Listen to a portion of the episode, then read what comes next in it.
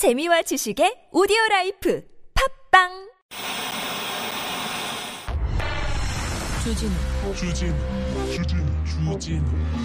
주진우. 주진우. 주진우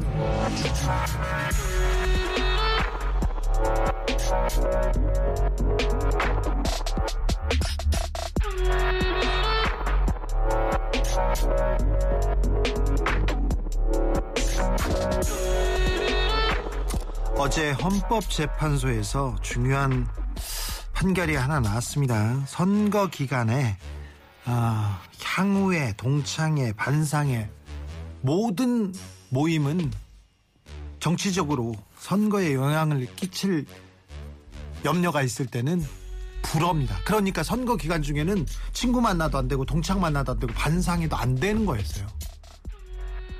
법이 어, 저 사람들 선거에 영향을 미칠 것 같아 그렇게 생각하면 그 사람은 선거법으로 걸 수 있었습니다. 어 이게 무슨 표현의 자유야? 내 자유의 침해 아니냐 이 생각이 들었어요. 10년 전입니다. 2012년 때 그때였는데 그때 저희가 제가 좀 괜찮았었어. 인기가 좀 있었어요. 네. 낙검스라고 지하 방송이 있었어요. 국적 불명의 지하 방송이 있었는데 그게 너무 인기가 있어서 영향력이 있다고 저하고 김어준이 어디를 갔든지 사람들이 따라와가지고요. 어 가지고 녹취를 하고 고발을 하고 그래가지고 선거법으로 한 20개 정도 걸렸던 것 같아요. 그래서 재판을 받다가 아, 이건 너무하지 않느냐. 법이 한쪽한테는 따뜻하고 한쪽한테는 너무 가혹하고 정치적으로 이명박 만 비판하면 무조건 선거법에 걸렸다고 저는 이명박 얘기만 했는 건데 그걸 가지고 다 걸어서 검사들이 그때 저 잡으로 다니던 검사들이 다 기소해놓고 그랬어요. 그래서 이거는 잘못되지 않았냐. 헌법재판소에 이렇게 그 저희가 이거는 위헌이다 이렇게 신청을 해가지고 법이 잘못됐다는 판결을 어제 받은 겁니다. 여기에 대해서 해석해 준 사람은 없는데 없어 없는데 에, 표현의 자유 그리고 어, 인간의 자유권에 대해서 조금 진전이다 이런 그 논평들이 나와서 제가 말씀드립니다. 그런데요. 그때 저를 잡으러 다니던 사람이 있어요. 언론인이 잘 보세요. 언론인이 방송에서 신문에서 다 편을 들잖아요. 편을 편을 드는데 그건 다 뭐라고 하지 않는데 나하고 김호준만 유독 이렇게 문제가 있다고 잡으러 다니던 선관이 잡으러 다니던 검사들이 지금 다 지금 대통령실에 다 복귀했어요. 그 사람들이 다 있어. 그 사람들은 이 법을 어떻게 생각할지 다시 한번 좀 고민하게 됩니다. 음. 이것 말고도 언론인이 선거에 영향을 미치면 안 된다. 이런 내용에 대해서도 제가 위헌 신청을 해가지고 법이 바뀌었습니다. 그러니까 여러분께서는 지금 법을 바꾼 그것도 어, 선거법에서 가장 중요한 두 축의 법을 바꾼 그런 사람의 방송을 듣고 계신 겁니다. 다른 데서 해석을 안 해줘가지고 제가 하는 거예요. 네. 여기는 순수 음악 방송. 저희는 순수하게 표현의 자유 그리고 어, 여러분의 자유를 사랑하는 그런 마음으로 시작하겠습니다. 아닌 밤중에 주진우입니다.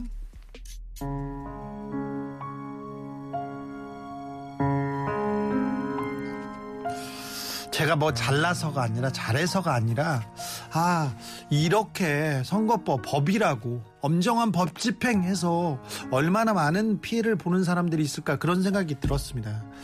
아, 대우조선에서 파업을 합니다. 파업을 했는데 4.5% 물가 7% 오른다 6% 오른다는데 4.5% 5년간 30% 월급이 삭감됐는데 이제 니네 괜찮으니까 좀 더 달라. 좀 이제는 좀 올려달라고 했는데 그걸 안 올려줘가지고 스스로 감옥에 가두고 그 높이 땡볕에 올라가서 그렇게 파업을 했습니다. 파업은 이제 타결됐다고 하는데 그 사람들은 이제 다시 손해배상 소송에 또 끌려가야 되고요. 그 다음에 감옥에 가는 사람도 있을 거예요. 아, 우리는 어떤 세상에서 살고 있나, 괜찮아지고 있나, 왜 예전의 사람들이 다시 와서 똑같은 식으로 이렇게 나라를 되돌리려 하나, 이런 생각 해봅니다. 강산에 넌 할 수 있어. 여러분이 할 수 있다는 얘기입니다. 저 말고요.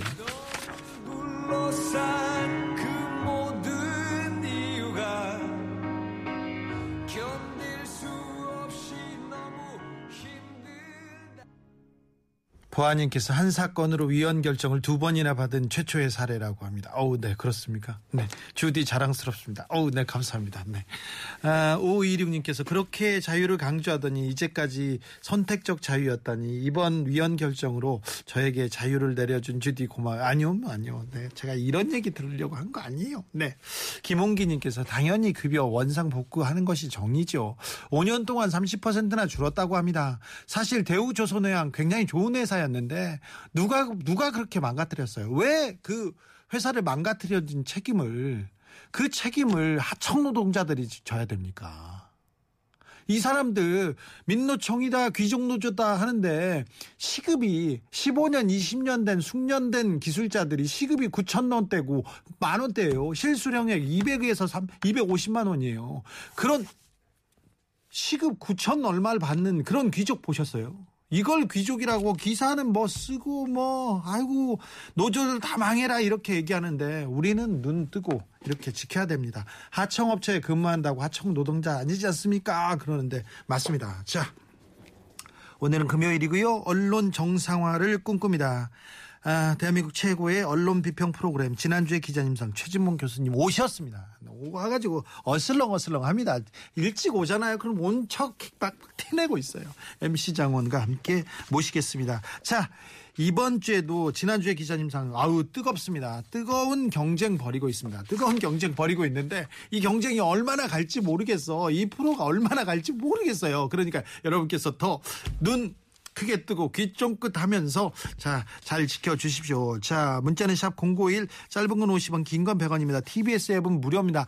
자, 여기에 이 기사는 꼭 필요하지. 이거 기사 빠지면 안 되지. 이 얘기 꼭 하십시오. 자, 유튜브에서 아닌 밤중에 주진우입니다. 검색하시면 만나 보실 수 있습니다.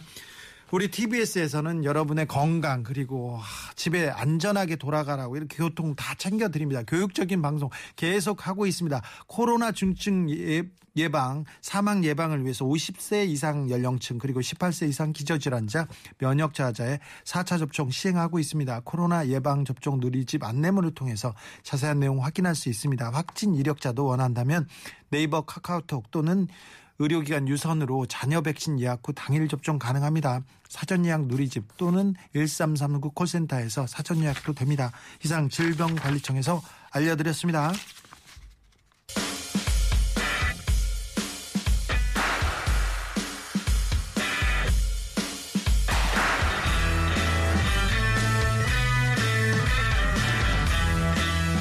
대한민국 언론이 지금과 비슷한 한 이분의 앵그리랩 계속됩니다. 수업보다 방송 출연이 더 좋습니다. 수포자라는 별명도 계속됩니다. 래퍼 치지. 안녕하세요. 전인모입니다. 반갑습니다. 네. 대한민국 언론이 지금과 비슷한 한 이분의 개그는 영영 다시 만날 수도 없습니다. 없습니다. 네. 볼 수가 없어요. 끝났어요. 딴 데서는 좀 웃기다가 그냥 끝났어. 여기서는 개포자. 예, 개포자. 개포자. 네. MC 기득 안녕하세요. 반갑습니다. 2주 만에 인사드리네요. MC 장원입니다. 클라라님께서 래퍼 진봉 일찍 왔으며 하이에나 마냥 어슬렁거리지 말고 좀 협찬 멘트라도 해줘. 네. 지금 와서도 늦게까지도 조용필병. 네. 아니, 왜 그러시는 거예요? 그렇게 하는 것이 그 본인의 좀 자존감을 높이는 데 도움이 되십니까? 그렇죠. 그래요? 어, 또 너무 당당하셔, 또. 늦게 들어오는 게. 네. 저 일찍 들어오면 안 돼요. 캐릭터 깨지자니 캐릭터. 어. 네. 네. 자, 8842님께서 예. 지지합니다. 얘기합니다. 조언은. 없습니다. 네. 감사합니다. 뭐 본인- 저를 지지해 주시는 걸로 알고. 아우 지지가 찌찌합니다. 네. 자 MC 장원한테도 인사 많이 옵니다. 오창석 씨 오늘 안 옵니까? 창석이 오빠. 창석이가 더 웃긴 것 같은데 얘기합니다. 이래서 네. 함부로 자리 비우는 거 아닙니까? 그렇죠. 네, 큰일 위험합니다. 네, 위험해요. 자, 그래서 네. 최대한 좀 능력치가 떨어지는 사람을 좀 추천했죠. 대타로 추천하려고 했는데 오창석이었습니다. 아니었어요. 예. 저는 다른 사람을 좀 원했는데 예. 예, 근데 오창석 씨가 이제 하게 됐고요. 네. 굳이 창석이가 자기가 하겠다는 거예요. 아, 본인이? 저는 괜찮다. 음. 원래 부산 가는 일정이 있었습니다. 음. 고향이 부산이어가지고 예. 뭐 동생이 뭐 시험 결과가 좀 잘 나와서 네, 이제 네, 만나러 네. 간다 그러더라고요. 그래서 가라 괜찮다. 그러니까. 괜찮다. 그 약속을 취소하고 여기를 나왔습니다. 네. 왜 아. 그런지 모르겠어요. 그 친구는. 네. 네. 조은님께서 지금 나오신 래퍼분 래퍼 생각 잘한 겁니다. 코로나로 웬만한 공연 다 못하는데 래퍼분 여기서 고정 자리 꼭 잡아서 네. 그런 쪽 래퍼는 아닙니다. 네. 아 진짜로 아예 래퍼로 알고 계신 네. 분들도 계시군요. 래퍼 지지. 네. 감사합니다. 자, 아우 지난주에 기자님상 기다리는 사람들이 너무 많아요. 그러니까. 자. 아, 이 시대 언론들이 좀 제자리를 찾아가라고 우리가 계속해서 크게 외칩니다. 지난주에 기자님상 시작해 보겠습니다. 네, 지난주에 기자님상 첫 번째 후보 발표하겠습니다. 윤석열 대통령 난 ENFJ 국내 희귀종 문화일보 이예린 기자 축하드리겠습니다. 네. 자, 어, 뭐 저는 기분 뭐 나쁠 것 같은데. 이엔 난 저는 모르겠는데 네. 희귀, 희귀종은 맞죠. 뭐 그런데요 기사가 네. 너무 이렇게 이렇게 분석 탐사 어 이거 뭡니까? 아, 네. 진짜. 이게 MBTI라고 요즘 네. 이제 예, 저- 특히 젊은 층들 사이에서 굉장히 인기 있는 네. 뭐랄까요 자기 성향 분석 어, 뭐 그런 겁니다. 음. 그래서 이제 여러 가지 유형들이 있는데 이제 16, 가지 유형으로 이제 구분이 되어 있는데요. 어, 이걸 이제 좀 재미로 하는 거죠, 거의. 음. 이제 이게, 뭐 과학적 근거가 얼마나 있다라고 단언하기는 좀 어렵습니다. 그 그러면 네, 그런데 이걸 가지고 이제 윤석열 대통령의 MBTI가 ENFJ인데 이게 굉장히 희귀하고 그 어떤 장점들이 있는지를 열거한 내용의 기사였습니다. 근데 기사 내용이 네, 하나하나가 아, 주옥 같아요. 어마무시합니다. 네. 제가 윤, 윤석열 대통령이면 이거 읽다가 얼굴이 붉어져가지고 예, 도, 도, 도대체가 다 읽질 못할 것 같아요. 네. 네, 한번 읽어주세요. 그러면. 자, 이게 정, 네 가지로 이제 분류를 했어요. 이제 장점에 대해서. 정이 많고, 그리고 두 번째, 정의로운 사람이고, 그리고 세 번째, 아, 세 개로 나눴네요. 세 번째, 리액션이 특출난 사람이다. 그래서 주변 사람들로부터 인기가 많다. 이렇게 장점을 세 가지로 ENFJ의 장점에 대해서 이야기하는 거지만 사실 윤석열 대통령의 장점에 대해서 이야기를 하는 건데요. 너무 낯간지러운 표현들이 많이 들어가 있습니다.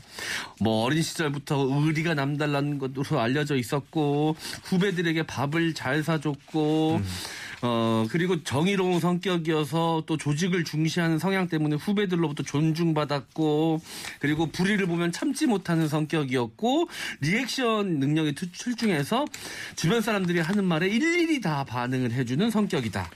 좋은 칭찬만 이렇게 잔뜩 있고요. 맨 마지막에 이제 마무리 이렇게 합니다. 읽어드릴게요, 이 부분은.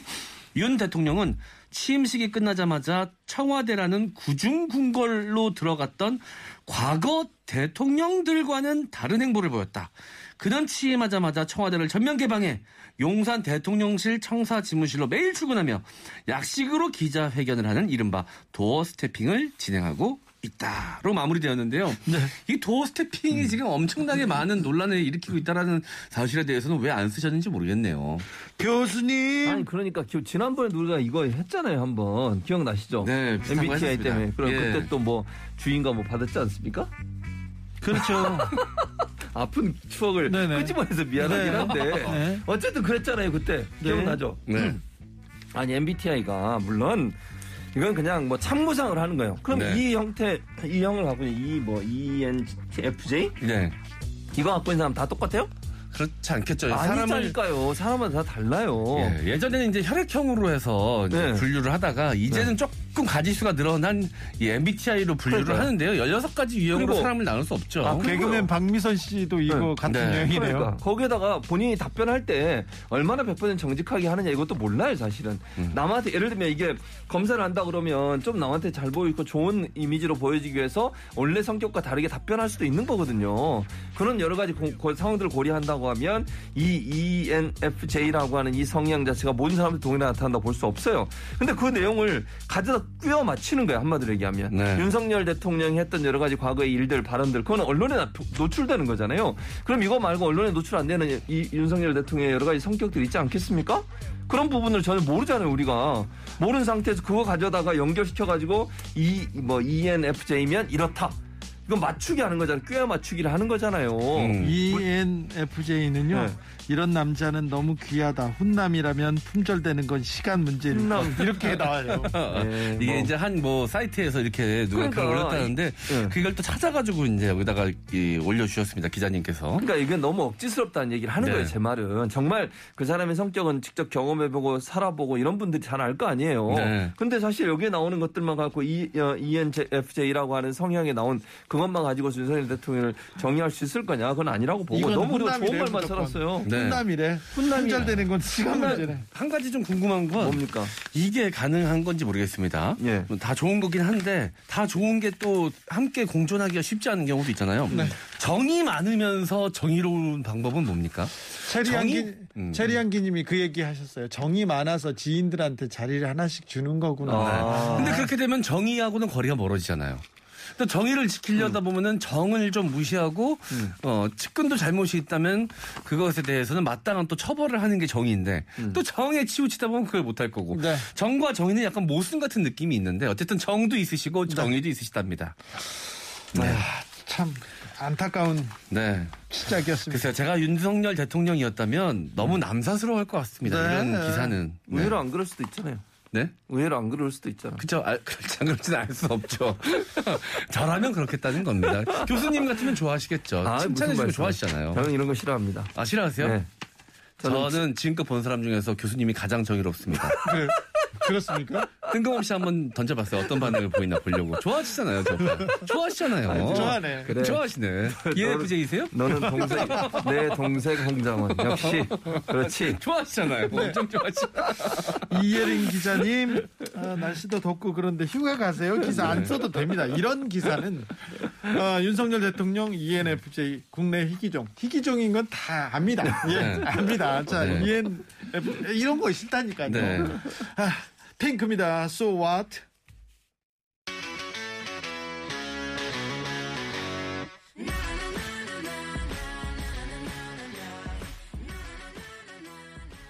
오사공원님께서 언론이 정신 차리면 이 코너가 사라질 테고 언론이 정신 못 차리면 우라통이 치밀어 오르고 진퇴양난 코너입니다. 그렇습니까? 네, 네. 그렇다면 지금 잘 가고 있습니다. 다음 후보로 가볼까요? 네, 지난주에 기자님상 두 번째 후보 발표하겠습니다. 닮은 꼴 질색한 이준석, 박지현. MBTI로 보니 최악 궁합. 중앙일보 윤지원 기자 축하드리겠습니다. 문화일보, 중앙일보 왜 이런지 또 네, 첫 번째 소개해드렸던 기사보다 한 발짝 더 나갔습니다. 그렇죠.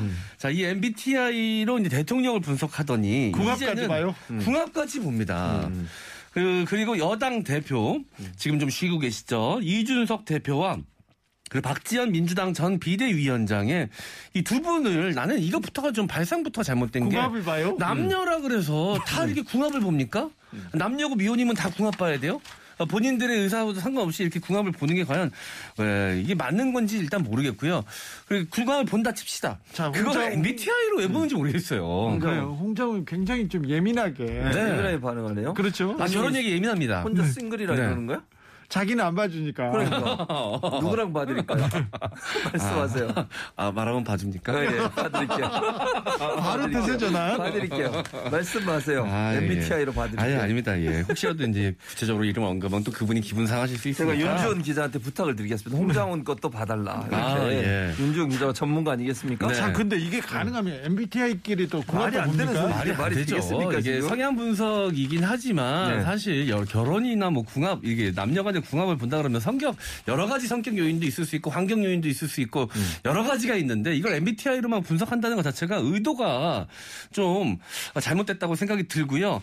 그래서 이, 이 대표의 MBTI는 ESPTP 이게 모험을 즐기는 사업가형이고 그리고 그나마도 또 박지원 전 위원장의 MBTI는 본인한테 듣거나 뭐 본인이 밝힌 게 아니고 음.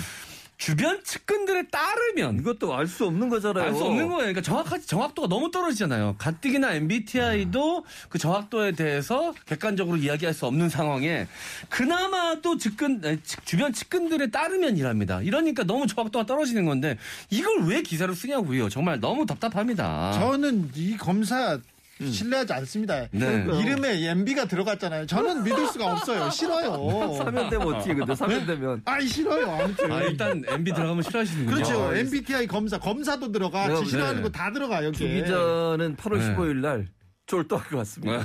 아니 아니 아니. 이미 각하는 나와 있어요. 아, 그래요? 이미 그래서 나와 있죠. 잘 어. 계세요. 계세요. 메모리도 기가바이트만 쓰십니다. 그렇죠. 아, 네, 메가바이트 메가바이트 안 쓰세요. 어우, 절대 싫어요. MB라는 거 싫어하죠. 다 MB. 싫어요. 네, 그런데 그런데 기사가 지가 하고 지가 웃겼나 봐. 기사가 계속 나와요. 이게 뭐냐고 MBTI가 무슨 기사의 재료예요 뭐예요 지금 아니 홍보해 주는 것도 아니고 이게 뭐하는 아니 그리고요 닮, 닮을 꼴이라뇨 네. 이준석 박지원 둘 다 싫어한다잖아 서로가 네. 그걸 궁합을 왜 봅니까 그리고 MBTI로 궁합을 보는 것도 웃기는 것이고요 제목 자체도 너무 이거 선정적이에요 음. 기사가 무슨 이런, 이런 기사를 씁니까 아니 기사 제목이 닮은 꼴 질색한 이준석 박지원 MBTI로 보니 최악 궁합 네. 이뭐 이런 기사를 쓰면 창피하지 않을까요? 이게 여당에서는 이준석 대표 그리고 야당에서는 박지원 전 비대위원장이 워낙 두 분 다 뜨거운 감 자이다 보니까 이 둘을 어떻게든 엮어서 기사를 쓰고 싶은데 이 꺼리가 없는 거죠. 그러다 보니까 무리수를 두다 보니 MBTI 궁합까지 간 것 같습니다. 하이윈드님께서 아예 별자리 점이라도 쳐넣지 혈액형 기사 좀 쓰지 얘기합니다. 음. 아참 MBTI 가지고 너무 이렇게 난립니다. 만사고고님 다른 사- 사람 궁합은 모르겠고요. 래퍼 지지 MC 패딩 궁합은 좀 궁금합니다. 궁합이 저- 잘 맞죠. 네. 저는 아니, 조- 검사를 안 했습니다 이거 아, 저도 안 했어요. 네. 전 싫어요. 믿질 않습니다. 음, 밑도 끝도 없이 지각하는 형으로 나올 겁니다. 그런 게 MBTI 있는지 모르겠지만 그거 잡아내면 제가 MBTI 인정합니다. 아 절대로 안 나옵니다. 걱정하지 그런 마세요. 사람 어디 있어요? 시간 관념이 없는 형, 뭐 이런 식으로. 네, 이런 수업을 싫어하는 교수 형. 뭐 이렇게. 저는 저는 유언별을 자꾸 퍼뜨리는 거예요. 국내 이기종이네요. 희귀종이죠, 희귀종이죠. 이기종이에요. 이런 거짓말 잘하는 홍자훈 같으라고. 화나셨나 보네. 네. K-윌입니다. 네. 이러지 마, 제발.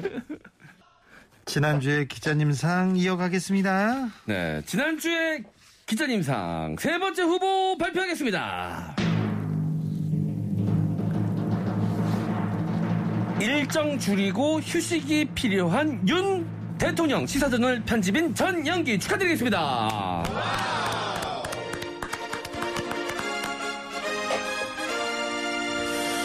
9시쯤 출근하시는 것 같은데, 그리고 네.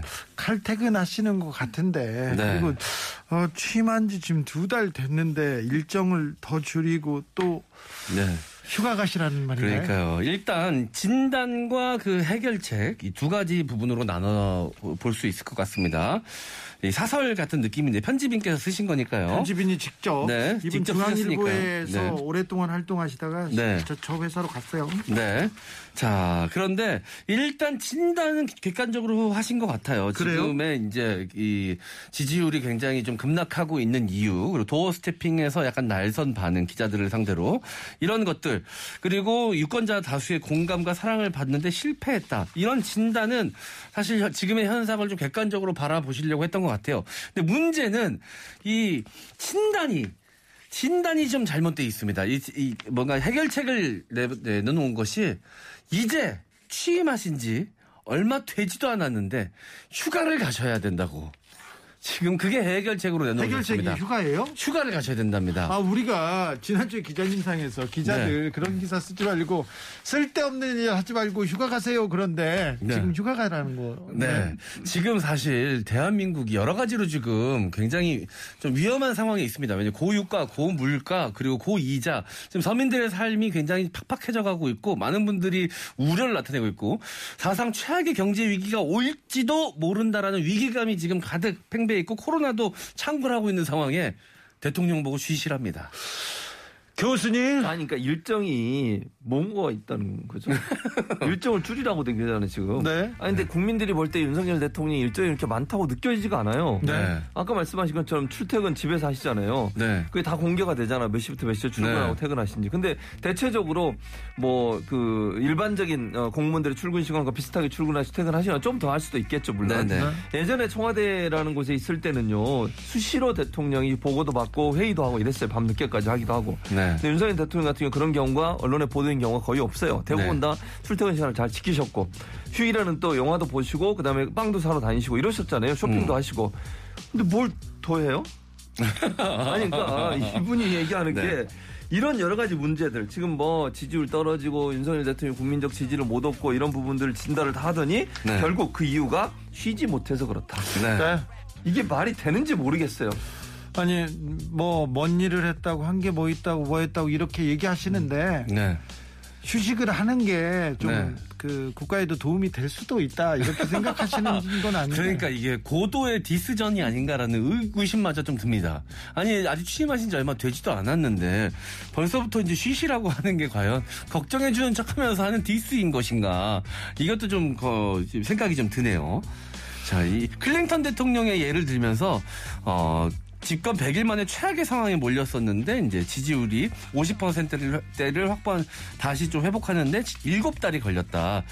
그 첫 시작은 클린턴 대통령의 아, 휴가였다라고 이야기를 하면서 윤석열 대통령도 그럴 것이다라고 이야기를 하고 있습니다. 알겠습니다. 휴가가 필요한 것 같습니다. 네, 필요하다고 합니다. 아니 대통령도 노동자니까 물론 휴가 가셔야죠. 네, 당연히 휴가 가시는 건 당연한데 이 여러 가지 문제점의 해결책이 휴가라는 논리는 좀 이해가 되지 않습니다. 이한철 나옵니다. 내가 나를 만나는 여행.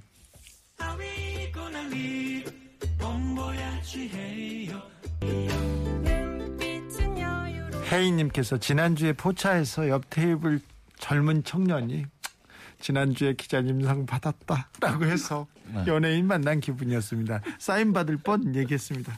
아직 표정은 그렇게 네 좋았겠죠. 좋았겠어. 상 받았으니까 좋겠다. 좋아. 네. 자. 자, 국내 최고의 언론 비평 프로그램 지난주에 기자님 상입니다. 네. 지난주에 기자님 상 네 번째 후보 발표하겠습니다. 속보 권성동 전기요금 인상 독촉장 문 탈원전 때문 뉴스원 조소영 기자 축하드리겠습니다.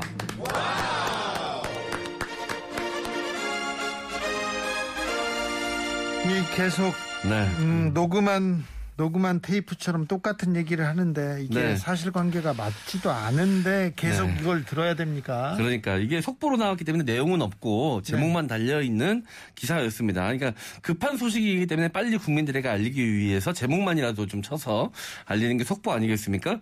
그래서 이제 권성동 아, 지금 당, 당 대표 직무대행의 발언을 지금 바로 이렇게 예, 속보로 해서 단독처럼 이렇게 올려놨는데요. 사실. 그 권성동 당대표가 뭐 말만 하면 사실 문재인 전 대통령 이야기를 꺼냅니다. 지난번에 있었던 이 교섭단체 대표 연설에서 문재인 대통령 언급만 16차례를 했어요. 다 문재인 대통령 탓이라고 했습니다. 지금 코로나가 참- 창궐하고 있는 이유도 전 문재인 전 대통령 때문이고 경제 위기도 문재인 전 대통령 때문이고 지금 전기요금이 전기요금이 오르는 것도 문재인 전 대, 대통령 때문이고 이런 식으로 다 문재인 전 대통령 탓을 했는데 이거를 이제 속보로 16번 다치 셨는지 모르겠어요. 언급될 때마다 속보를 내보내셨는지 모르겠지만 일단 일단 뭐 내용에도 저는 이 동의할 수 없는 부분이 있지만 이런 거를 또 이런 발언 하나를 가지고 속보를 내보냈다는 게 그렇죠. 좀 의아해서 저는 아, 가져와 봤습니다. 교수님 아니 그리고 또 하나 게 탈원전 때문에 전기료가 인상됐다. 무슨 근거로 이렇게 얘기하는 거예요? 탈원전을 했다고 얘기하는데요. 문재인 정부 때 박근혜 정부 때 운영했던 원전 운영 가동률과 거의 비슷해요. 네. 30% 후반대. 네. 달라진 게 없어요. 네, 네. 그러니까 원전 예를 들면 우리나라 전기 이, 이, 발전량에 원전 가지- 원전 원전이 갖고 있는 퍼센트가 36, 38% 정도 돼요. 그 퍼센트를 계속 유지해 왔어요. 약간 떨어진 적이 있긴 하지만 그건 다 떨어진 이유가 뭐냐면 고장이 나가지고 고치는 네. 상황 속에. 왜냐면 원전이 다그 수명이 다 됐는데 그걸 연장하면서 이제 자주 고장이 일어나잖아요. 그래서 고치는 과정에서 원전 발전이 좀 줄어들 때 그때 퍼센트가 떨어졌지 그 외에는 비슷하게 똑같이 갔어요. 예 아니 문재인 정부 때 원전을 그러면 없앴습니까? 아니죠. 아니잖아요. 근데 왜 그 전기요금 인상이 원, 어, 원전 때문이냐고요. 아니, 그러니까 탈원전 정책 때문이냐고. 그게 말이 안 되는 얘기잖아요. 근데 계속해서 국민의힘 그리고 예. 윤석열 정부에서 얘기하고 있는데 언론에서 뻔히 알면서 그렇게 기사를 쓰잖아요, 지금. 그렇죠. 이게 아니라고 얘기하지. 아니면 문정부라고 얘기하지만 그건 아니다라든지. 무슨 여기다 다른 말을 써야 될 거 아니에요. 아니 그 뭐 권성동 대표가 말해서 기사로 썼다. 아니 그러면 음. 팩트에도 맞지 않고 정의에도 맞지 않고 그럼 말하면 무조건 기사를 쓰는 게 그거, 기자입니까? 그걸, 그걸 그죠? 따옴표 저널리즘이라 그래요. 네. 자기들 책임을 회피하면서 자기들이 주장하고 싶은 주장을 다른 사람의 말을 그것도 여당 대표의 말만 똑 따가지고 기사를 쓰는 행태. 네. 그러면 반론권을 줘서 야당이 얘기하는 얘기도 같이 써줘야지 그러면 이렇게 얘기했으면 반 여기에 대한 반박적인 얘기도 써줘야 될 거 아니에요. 이걸 속보까지 또 제목에 언제까지 그럴 겁니까? 에휴, 속보도 지겹다 해피님이 그랬고요. 별님께서 탈원전은 장기 계획이라 원전을 아직 없애지도 못했어요. 무슨 네. 탈원전 다십니까? 네. 기만하지 마세요. 얘기. 네. 근데 이런 기사들을 너무 많이 접하다 보니까 많은 분들이 실제로 원전이 많이 가동을 중단했고 그것 때문에 전기료가 오른다라고 생각하시는 분들이 의외로 많습니다. 많아요, 많아요. 그러니까 네. 이런 사실관계를 바로 저- 잡아주는 게 언론의 역할이기도 그렇죠. 하지요. 음, 그런데. 맨날 이럴 겁니까? 자, 다음 후보로 가겠습니다. 네, 지난주에 기자님상 다섯 번째 후보 발표하겠습니다. 30조 적자 한전이 문재인 공대에 또 300억 투입. 이래도 되나? 조선일보 사설 축하드리겠습니다.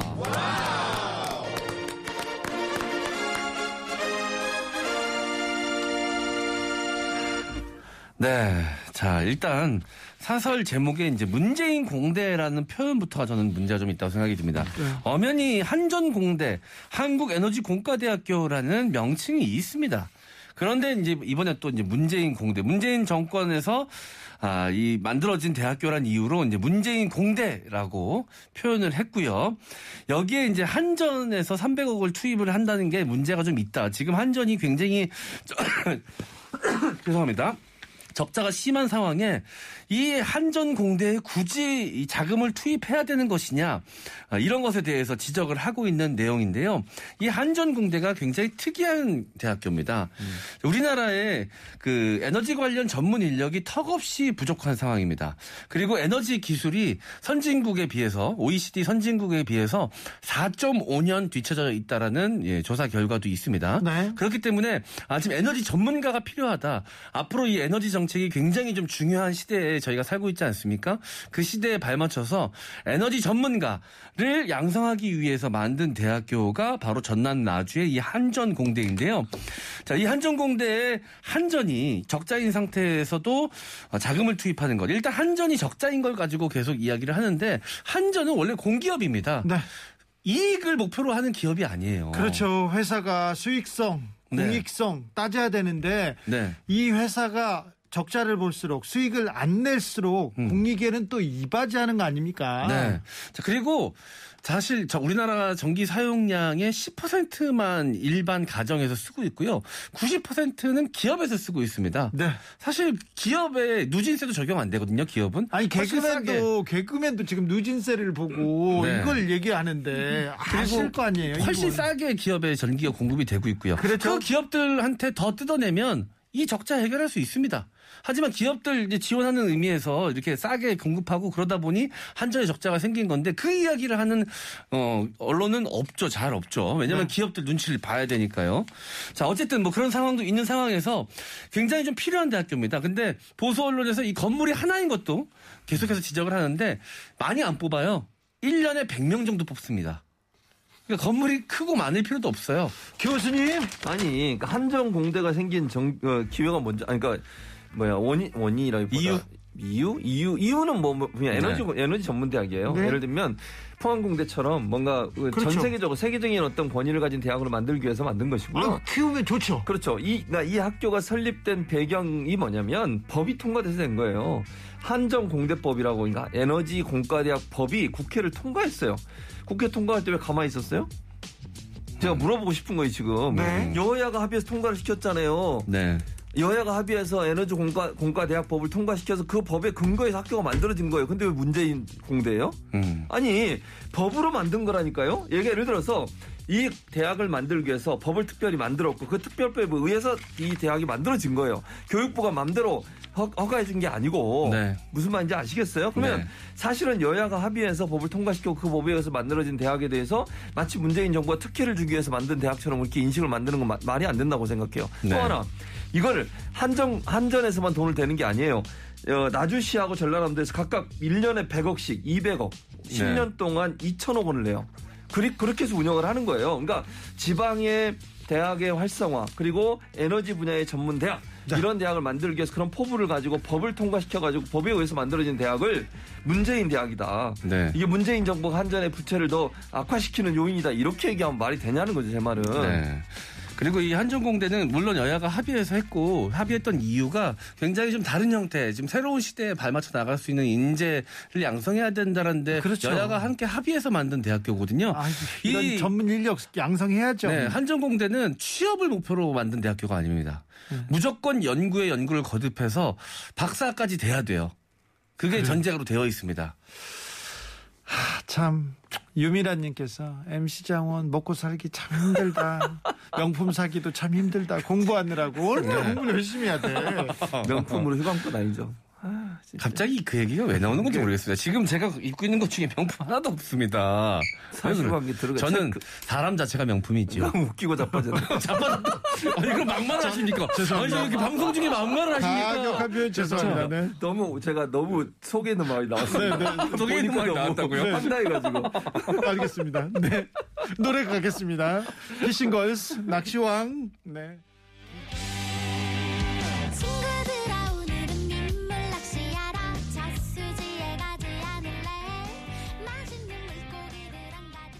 이번 주에 거제 조선소 하청 노동자들의 파업이 있었습니다. 왜 파업을 할 수밖에 없었는지 그 원인에 대한 그 기사는 없어서 매우 안타까웠습니다. 인하대학교에서 아, 굉장히 아픈 사건이 있었습니다. 근데 그 인하대 학생 피해자를 두고 2차 가해 이어지고 그리고 너무 선정적으로 여대생이 뭐 옷 벗은 채, 피 흘린 채, 뭐 한 채 숨기 아, 이런 기사로 네. 낚시를 하고 장사를 하는 언론 정말 진짜 질타해야 된다고 생각합니다. 너무 많은 언론이 그렇게 죽음을 팔아서 장사를 하고 있어서 너무 안타까웠어요, 교수님. 맞아요. 그러니까 언론이 사실은 지금 이렇게 이제 물론 광고나 아니면 돈을 더 말- 많이 벌기 위한 수단일 수 있지만 그것 때문에 다른 사람에게 엄청난 피해를. 스트레스, 피해, 그 다음에 2차 가해가 이루어진다는 사실을 명심해야 돼요. 네. 언론은 그런 부분에 있어서 언론 윤리를 전제시키지 않아요. 네. 언론 윤리라고 하는 것을 학교에서 가르칩니다. 과목을 아예. 네.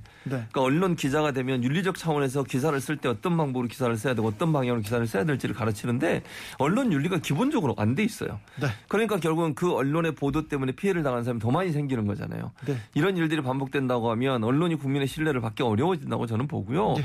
국민들의 피해가 점점 커질 수밖에 없다. 그런 음. 점에서 언론인들이 언론 윤리를 제고시킬 수 있는 노력들을 해야 된다. 그리고 저는 주기적으로 언론사에서 언론 윤리에 관련된 교육을 계속해야 된다고 생각해요. 반복적으로. 네. 그러니까 가장 네. 중요한 게 네. 세상을 어떻게 바라보느냐, 어떻게 전달하느냐 이 철학 윤리가 중요합니다. 네. FB님께서 목사님은 street 스타일 얘기하는데 스타일 좋죠, 목사님. 그리고 하이드님께서 개그맨한테 웃기고 자빠졌네 칭찬입니다. 칭찬이지. 맞아. 그러고 보니까 칭찬했네. 그럼 웃긴, 감사하세요. 웃긴 애까지 하셔야지 자빠졌다는 아니 얘기 왜 하십니까? 웃겨서 너무 웃겨서 자빠진 거예요. 아, 제가 얘기하고 제가 네, 자빠졌다고요? 그렇죠. 너무 배꼽이 빠질 뻔해서. 아, 제가 얼마나 바로네요. 칭찬을 했습니다, 제가. 아, 알겠습니다. 칭찬이네요. 아, 생각해보면 칭찬이 진짜. 네. 저한테 감사하세요. 알겠습니다. 앞으로도 많이 자빠지겠습니다. 자, 네. 그 제가 이제 음. 에, 낚시 기자님들의 이 낚시성 제목에 대해서 이제 이야기가 나와서 네. 제가 하나 요거 오늘의 후보로 올라가지 않았는데 음. 정말 어이없고 약간 너무 저급해서 아, 탈락시킨 게 있는데 잠깐 소개시켜드리고 넘어가겠습니다. 네, 네. 중앙일보의 한예슬 기자의 기, 음. 예, 기사였는데요. 팬티 벗는 것과 똑같다. 요즘 10대들 마스크 못 벗는 속사정. 어, 뭐예요? 맞아 그 기사. 아, 이게 너무 저급해가지고 차마 가져오지 못했는데 소개시켜드려야 될 것 같아요. 아니 저 중앙일보가 음, 네. 어떻게 팬티 벗는 것과 똑같다. 마스크 10대들. 벗는 게. 네. 이게 말이 10대들이 됩니까? 마스크 벗는 거를 기피한다. 왜냐면 계속 쓰고 있다가 이제 쓰고 있으면은 외모가 좀 나아 보이는데 벗으면은 예상의 또 외모와 다르다라 다르게 생각할 수도 있다라는 두려움 때문에 마스크를 못 벗는다라는 이야기를 전하면서 중앙일보- 팬티 벗는 것과 똑같다라는 표현을 따다 썼어요. 중앙일보 한예슬 기자. 10대들 이야기인데. 아주 저는 대단했습니다. 벗어도 잘생겼습니다. 알겠어요. 왜 지금 마스크를 벗고 있어요? 교수님 팬티 올리시죠? 네. 아, 중, 중앙일보 화법으로 말씀드렸습니다. 좀- 자 중앙일보 한예슬 기자 주옥 같은 기사 많은데요. 네. 다른 다른 작품이 또 올라와 있어요. 네. 자, 현예슬 기자의. 부끄러워요. 자, 요게 이제 안 올라왔고, 요거를 이기고 올라온 현예슬 기자의 또 기사가 있습니까? 하나 있습니다. 오늘 후보로 올라와 있습니다. 말씀드리겠습니다. 자, 여섯 번째 후보 발표하겠습니다. 하, 호날두 성형 중독.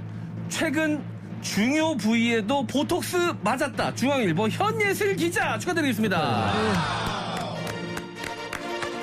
현예슬 기자. 네, 우리 현예슬 기자께서는 왜 이렇게 좀 이렇게 아, 이, 이, yellow- 이쪽에 관심이 많으신지 모르겠어요. yellow 쪽으로는 또 네. 뭐 최고봉입니다. 아, 이게 제목 그대로입니다. 예, 맨체, 맨체스터 유나이티드 소속의 축구 선수 크리스티나 크리스티아노 호날두 선수가 아, 지금 이 보톡스 중독에 빠졌다라는 거예요. 그러면서 이제 얼굴에도 맞고 몸에도 맞는데 최근 아, 이, 이 중요 부위에도 성기에도 보톡스를 맞았다라는 소문이 있다라는 내용의 기사인데요. 이걸 우리가 왜 알아야 됩니까 도대체?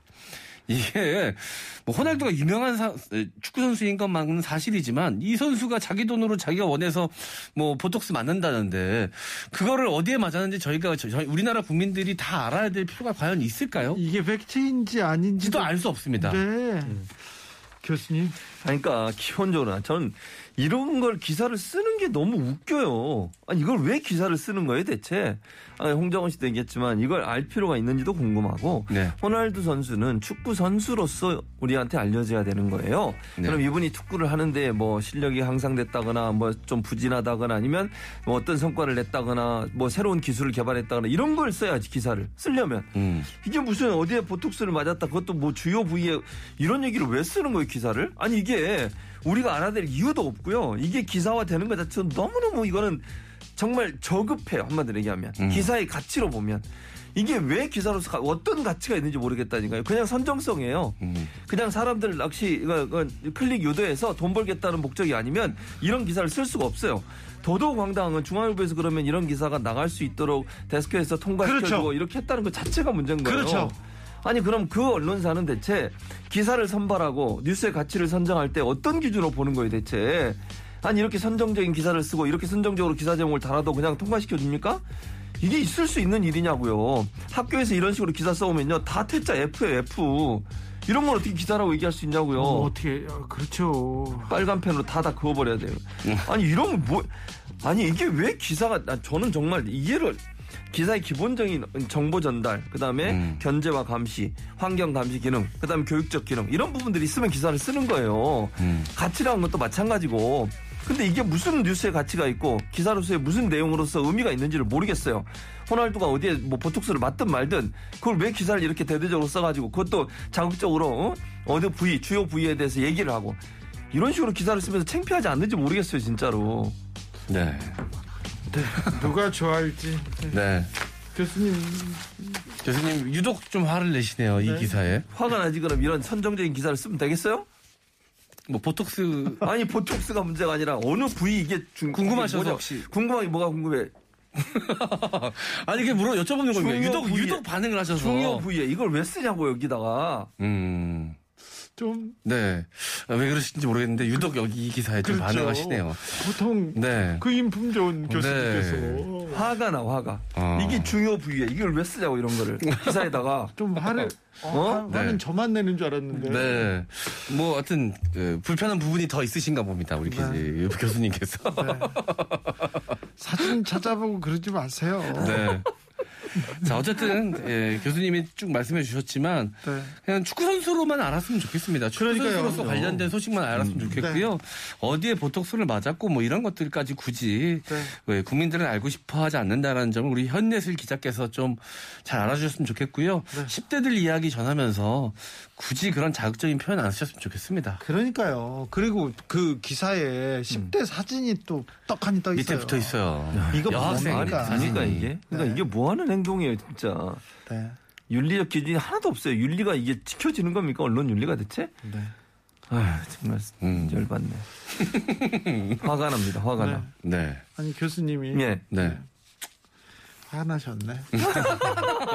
이 마지막 기사, 마- 갑자기 앞에도 화낼 만한 기사가 많았는데 평정심을 유지하시다가 그렇죠. 이 호날두 거기 보톡스 얘기에 이렇게까지 거기 라니 주요 부위라고 얘기해 주세요. 거기라니요. 아, 지시대명사 안 됩니까? 안 됩니다. 아, 알겠습니다. 중요 부위 보톡스 얘기에 유독 화를 내십니다. 예. 네. 아주 선정적이야.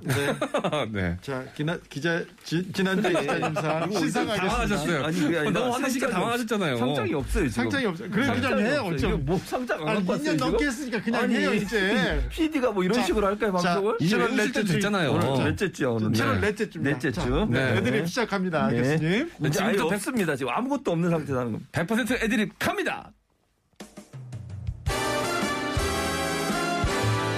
일단 교수님 뭐 이기는 척 합니다. 기자님상 7월 넷째 주 중앙일보 한현예슬 기자 네네. 위 사람은 기사의 기본인 정확성과 그리고 기사의 가치 이런 부분들을 잘 고려해서 기사를 써야 되는 기본을 뛰어넘어서 네. 선정적이고 자극적이고 청소년들이 듣기에 상당히 부적절한 그런 용어를 사용하면서까지 불필요한 내용을 기사로 써서 네. 언론 윤리에 어긋날 뿐만 아니라 기사의 가치도 없는 기사를 기사화함으로써 저널리즘의 원칙을 벗어나 많은 사람들에게 분노와 많은 사람들에게 창피함과 그리고 많은 사람들에게 웃음을 선사했는지 모르겠습니다. 웃음은 아닌 것 같아요. 화를 선사했기에 이 상을 드립니다. 2022년 오늘이 8월 아 7월 22일 아닌 밤중에 주진우입니다. 제작진 및 출연자 아, 아, 제작진 및 청취자 일동. 아, 네. 아, 백지수 편은 들어보셨죠? 백지 네. 상장은 처음 보셨을 없습니다. 네. 아무것도 없어요. 이게 뭡니까 지금? 아, 대단하십니다. 방금 대통령 같으셨습니다. 백지 보고 읽으시는 모습이 대통령 같으셨습니다. 그러니까요. 대통령도 잘하시잖아요. 백지 보고 읽으시는 거. 아, 백지 뭐, 프롬프트 보고 읽으셨거든요. 지금 뭐 어, 유행입니다. 백지 보고서 읽으셨어요. 그 가서 나토 가셔가지고. 네, 사진. 찍어드릴게요. 사진, 찍어드릴게요. 아, 지난주에 기자님 상 어, 뽑을 때마다 이번 네. 주에는 좀 안 웃겨도 덜 웃겨도 좀 어처구니 없는 일 좀 없었으면 좋겠다 하는데 이런 기사 너무 많이 나왔어요. 네. 그리고 이번엔 정말 네. 인하대 사건 그리고 또 파업 문제 여러 가지 계속 얘기했고 그 다음에 사적 채용이 계속되고 있는데 또한 사람을 가지고 또 조리돌림을 하는 것처럼 보이는 것 이거 좀 말이 안 되지 않습니까? 그렇죠. 맞아요. 그러니까 기본적으로 언론이라고 하는 것은 정말 기분- 이 국민들에게 알 권리를 잘 보장해 주면서 권력기관에는 감시와 견제 역할을 해야 되고요. 선정적이거나 자극적이거나 어느- 어느 한쪽에 편향적인 네. 보도를 하면 안 돼요. 근데 그런 일들이 너무 난무되다 보니까 언론의 신뢰도가 떨어지는 겁니다. 네. 교수님 백지 읽는 모습 어디서 본 것 같은데 그렇습니다. 잘 보셨어요? 최진봉 잘한다 잘한다 얘기합니다. 오창석 어디 갔나 이런 얘기도 있었습니다. 왜 찾으십니까? 안 옵니다, 이제 그 친구. 최진봉 안 옵니다. MC 장원 감사합니다. 감사합니다. 아닌 밤중에 주진우였습니다.